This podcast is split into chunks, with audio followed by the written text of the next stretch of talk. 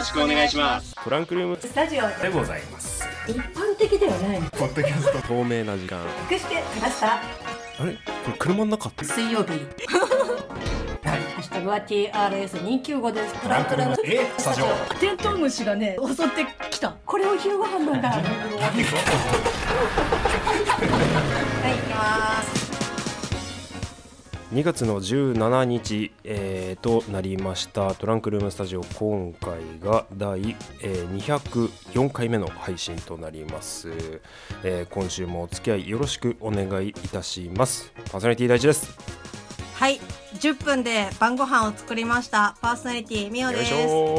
ーよいよー主婦の鏡。いやねーよいよーちょっとね、はい、マジで自分すげーなってちょっと褒めてほしいぐらいなんだけど、うんはい、じゅっぷんで晩ご飯を作りまして、なかなかできる芸当じゃないですよ。いやもう本当にダッシュで帰ってきて、うんまあ、このね収録時間もじゃあ何時から撮ろうねっていう、うんまあ、約束をしてての、うんまあ、大体さんじゅっぷんぐらいとか時間が、うんうんうん、残ってる時間がね、まあ、その間にもう急いで用意をして、で実質こう台所に立っていざみたいな感じからスタートをすると大体じゅっぷんぐらいで、はい、まあ作り、まあ、約終えたみたいな感じなんですけどちょっと今日はねあの牛肉をちょっとなんか牛肉っぽいあのスープを作ったんです。ちょっと待って待ってちょっと待って得体の知れないものが入ってるみたいなんだけどえっとですね、そう牛肉っぽいあのスープをですね作ったんですけど、牛肉っぽいスープ、まあ、ちょっとねこれには前に作った料理の、はい、こう残りを利用して、はいはいまあ、作ったスープになるんですけど、あの結構前にスペアリブを炊飯器でトマトソースで煮込むっていうのが、まあ、素人でもできるっていうのでやったことがあって、うんうん、でスペアリブも家にあったんで、はいはいはいはいでそれをスペアリブを茹でた時の茹で汁をタッパーに入れて冷凍してあるのね。ほうほうほうほうで、まあ本当にだからさ牛肉のあの骨とかの出汁が出てるスープだから、うん、あそれを元に野菜とか、うんまあ、お肉とかをぶち込んで、ほうほうほうで今まあ鍋で超弱火で煮てるんだけど、うん、おだもうこれあれですよ、もうスープから取るってなると、まあ、やれいちじかんだなんだとかってなりますけど、そうね、うん、もうだって鍋に入れればだって勝手にね溶けてくれますからはい、はい、以上あのじゅっぷんでできる晩ご飯のコーナーでした。それは料理名何になるんですかねえ牛肉みたいなスープ牛肉みたいなスープでも入ってる肉は豚なのよだから、はい、スープは牛肉だけど、うん、お肉は豚だから、はいまあ、ちょっと牛肉みたいなスープ牛肉になるかなっていう牛肉みたいなスープはい、はいまあ、それを収録前に完成させたっていうような感じでしょうか、うんはい、頑張りましたまあ、ね、今日また特にね、あのーうん、収録がちょっと詰まってるんだよね諸事情によってね。そうですね、うん、結構ちょっと私なんとなく頭半分別のこと考えながら今喋ってるみたいな感じですけどはいはいはいはい、はいまあ、頑張っていきます。ちょっとリスナーの皆様にはお楽しみにっていうような感じなんですが、えーですね、来月、はい、トランクルームスタジオは何かがあるということを現時点ではお伝えをしていきたいかなと思っております。はいうん、っていう感じかな。ちょっとね今どうやってこうリスナーの皆さんにさんがつにある何かを伝えていくかどうか迷うわけよ、うんうん、まあでも、うん、ちょっとなんとなしに、うん、こうヒント的な話題は出していきたいかなみたいな。うんうんまあねそう全く振らないのもおかしいし、うんうんうん、ただ大きく振りかぶりすぎちゃうとなんかそれもまたおかしくなっちゃう場合もあるから、ちょっと難しいとこなんだけど、うん、まあ、あの、はい、ご期待くださいというような形になってしまいますが、現時点では、まあ、これからのトラスタでヒントを散りばめていきますので、はい、ぜひともそういった点にもご注目の上お聞きになっていただければと思います。にひゃくよんかいめのトランクルームスタジオ、最後までお付き合いください。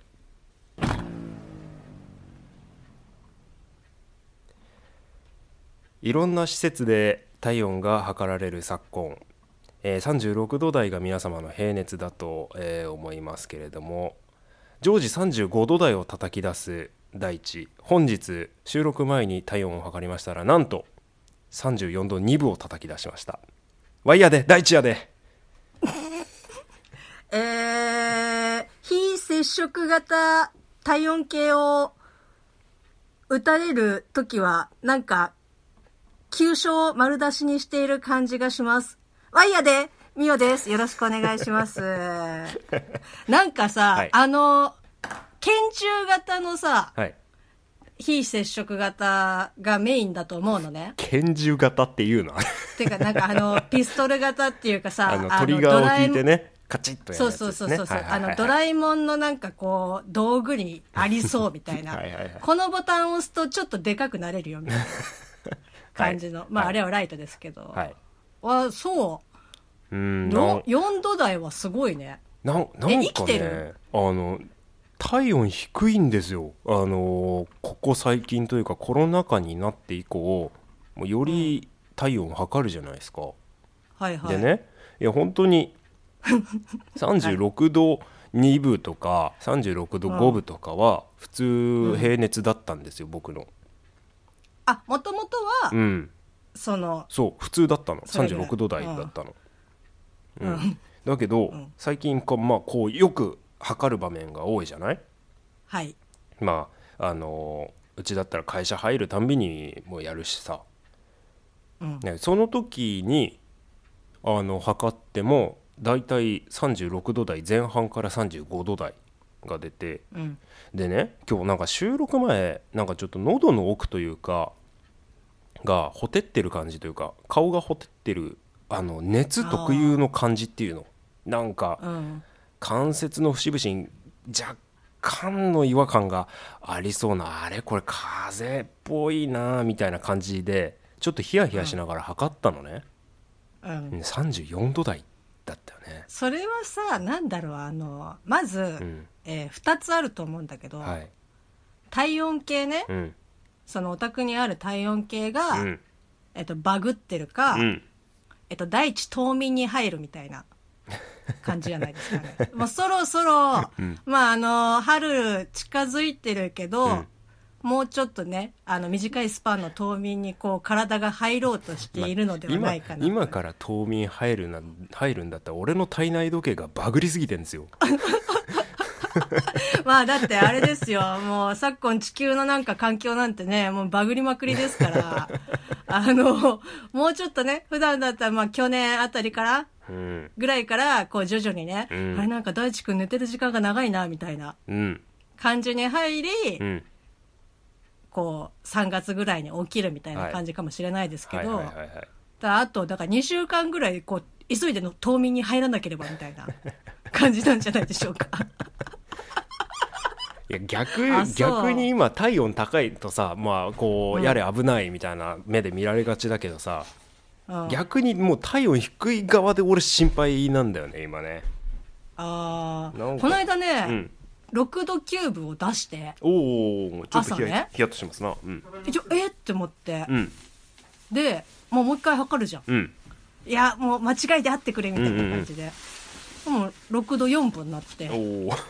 で、あ、え、え、ど、え、どういうことみたいな、逆にさ、ね、この体温計は合ってるのかっていう感じなんですけど、うん、あれ脇で挟むやつ、あ、そうそうそうそう、うん、家にあるやつは、うん、そういう昔からのやつなんだけど、はいはいはい、でもう一回測ったら、うん、ろくあのさんじゅう、うん、えー、っとろくどにぶ、うん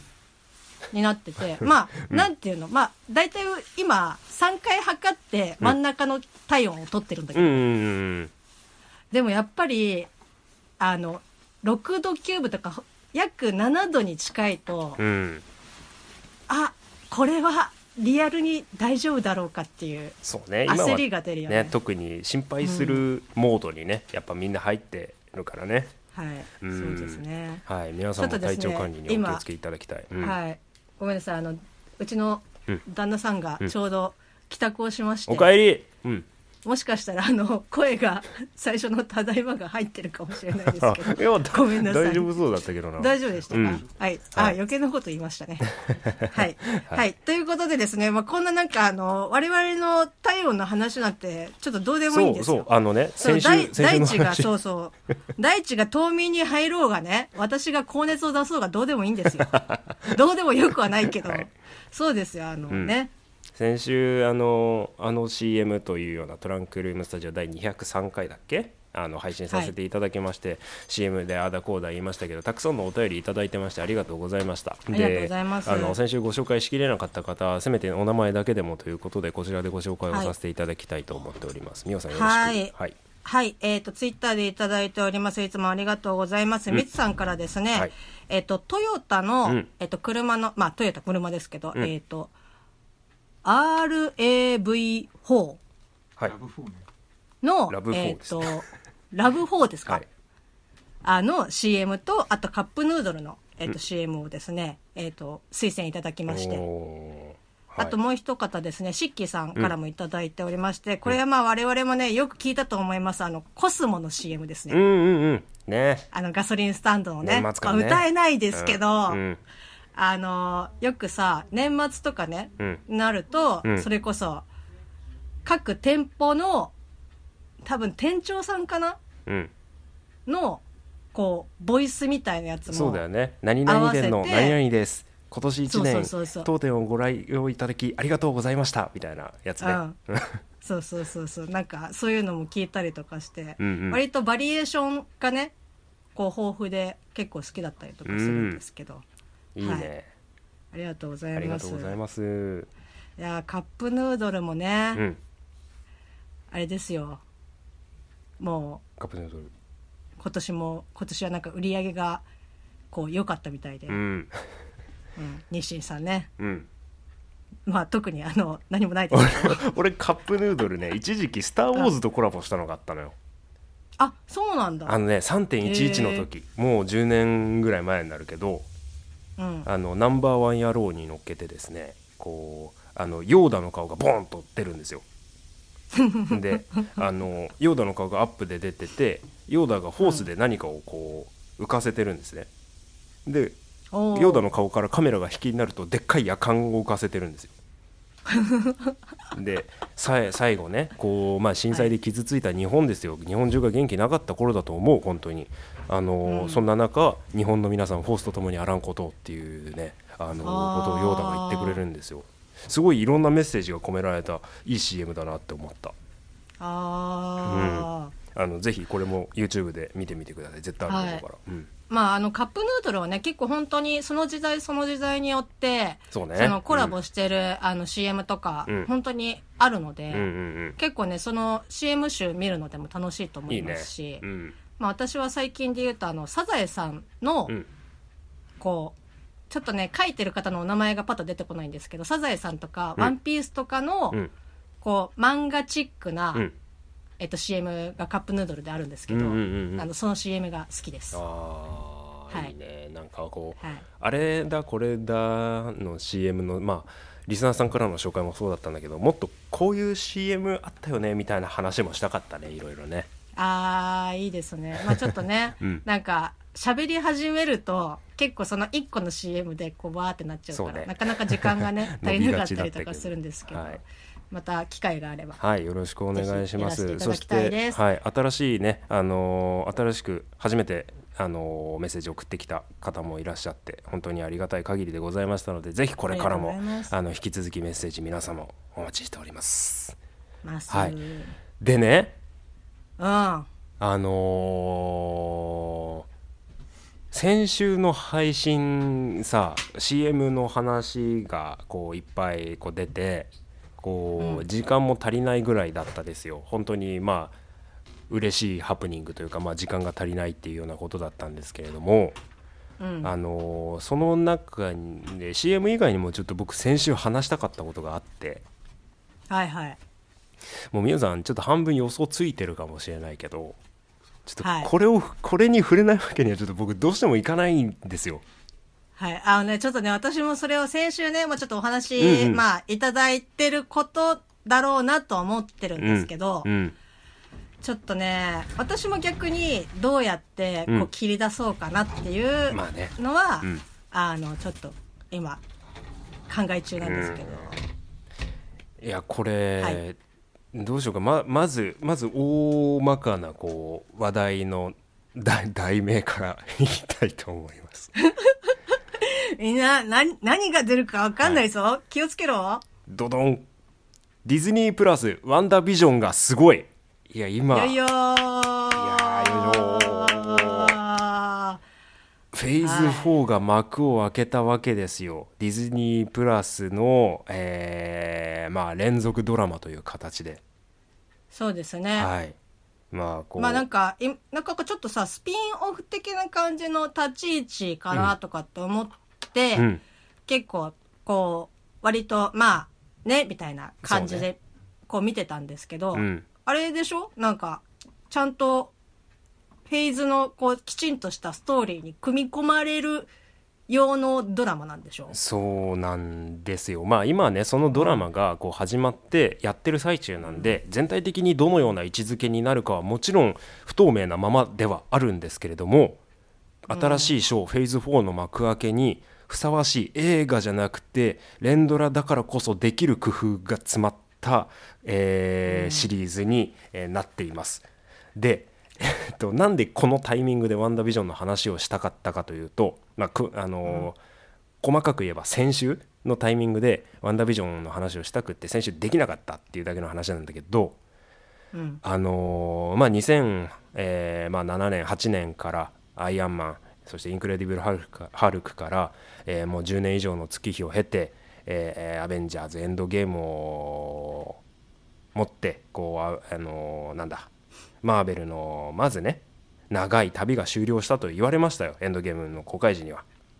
うん、えー、まず大きな転換点、そしてチェックポイント、まあ、ある種のゴールを迎えた エムシーユー マーベルシネマティックユニバースなんですけれども、えー、今言った通りこのワンダービジョンというディズニープラス有料会員コンテンツの連続ドラマ見て、えー、連続ドラマにて新しいこうショーがスタートする、まあ、ここから仕切り直しも十分できる、まあまあ、ような作りにはなっていると僕は思っているんです。で、うん、えーっとねここからはちょっととネタバレに、すごい重大なネタバレというかになる恐れがあるので、心配な人はもう番組最後の方まで飛ばしちゃっていいと思います。申し訳ないけど。あ、もう今日話す感じですか？あのチラチラっと、なるべく努力はする、隠す。なぜなら知らない状態でこう見てほしいから。それはミオさんもそうじゃん、まだ見てないでしょ、まあそうですね、うん、ディズニープラス会員じゃないでしょ、はい、ミオさん。はい、いずれななひゃく ななひゃくえんなんてね払ってやるもんかっていうふうに最後まで私は旗を持ち続けますよ、はい、いずれね、はい、ディズニープラス入ってない方にも例えばあのブルーレイスルーとか、あのー、いろんな形でこう、ね、お手元に届くような時は来ると僕は思ってるんで、今、うん、現時点であれがすごかった、これがすごかった、課金してない人は知らないっていう空気感を出すのは嫌いなので、まあ、あくまでもこう楽しみを取っとくよという考えのもと喋らない前提でこう話しますね今から、うんうんうん、まあ、時間も残り少ないんで、まあ、話しすぎずにいいでしょう、あのー、というようなことで、えー、先週の配信かな、これがじゅうしちにち配信だから、えー、いつか、先々週にがつのいつか配信分のワンダービジョン、えー、でですね、あのー、今までのマーベルシネマティックユニバースの歴史がひっくり返る、どもうものすごいことが起こったですよ。おうはいであのさっきから同じことしか言ってねえの、ものすごいことが起こったのそうだね、あの覆い隠すとそんな感じにしか多分できないよねそりゃあね、なんか起きるだろうとは思いますけどね。だら何も伝えられない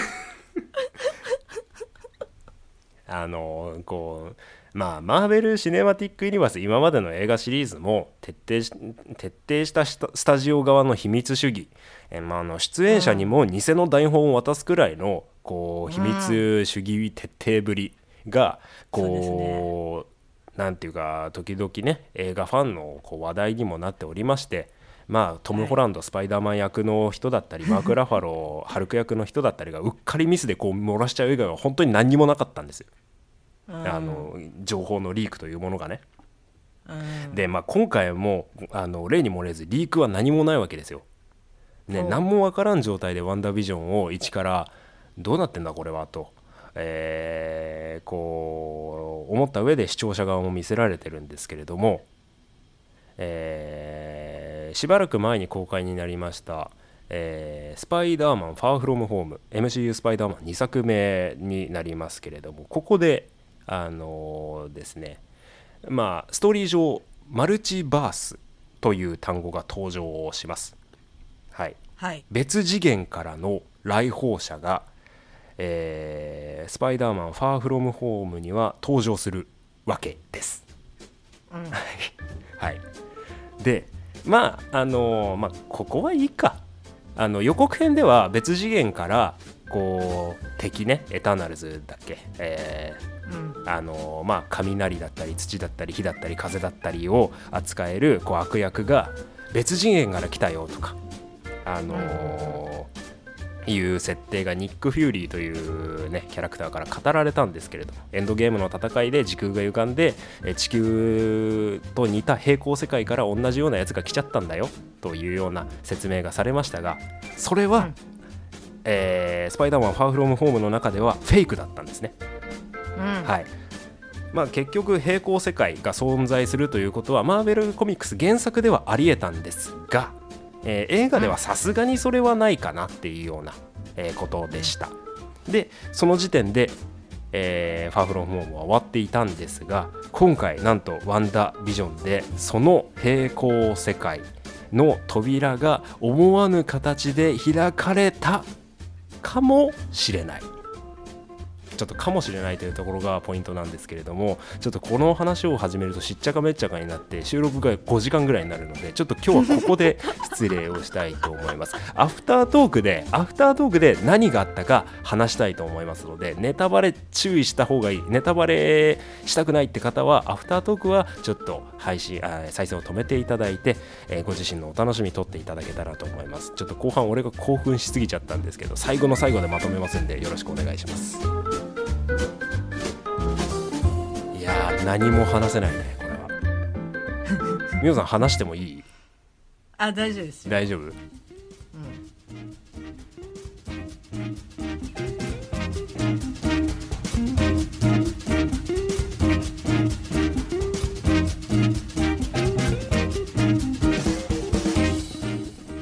はい、えー、トランクルームスタジオお付き合いいただきましてありがとうございました。次の収録の時間が迫っているにもかかわらず通常通り収録をしてしまっておりますが、えー、ここからネタバレです、注意してください、うんえーまあ、マーベルシネマティックユニバースというのは、まあえー、エムシーユー 単体でこう作られるようなこう世界観が売りで、ただマーベル社というのは、まあ、昔にスパイダーマンをソニーピクチャーズに譲ってしまったりだとか、 X メンもにじゅっ世紀フォックスに映画権を譲ったり映像化する権利というものを譲っていたので、えー、エムシーユー マーベルシネマティックユニバースには、えー、スパイダーマンも参戦できないと言われていた中、えー、キャプテンアメリカシブルウォーで電撃参戦だったりだとか、まあこう大人の事情で参戦できないキャラが多かったわけですね、まあ、その代表格なのが、えー、ヒュー・ジャックマン主演で、えー、シリーズが長らく続けられてきた X メンだったんですが、今回フェーズフォーの、えー、幕開けとなりましたワンダービジョン、なんと、えー、X メンからクイックシルバー、なんと、えー、クイックシルバーというキャラクター、エイジ・オブ・ウルトロンで エムシーユー 版で出てたんですけれども、なんと X メンでクイックシルバーを演じたエヴァン・ピーターズが演じるクイックシルバーがなんとここで戻ってきたということはですよ、 エムシーユー 版のエイジ・オブ・ウルトロンで、えー、ピエトロ・マキシモフ、まあ、ワンダの弟ですがクイックシルバーは死亡しておりますので、ここでワンダービジョンでクイックシルバーが再登場するということは、世界から来たという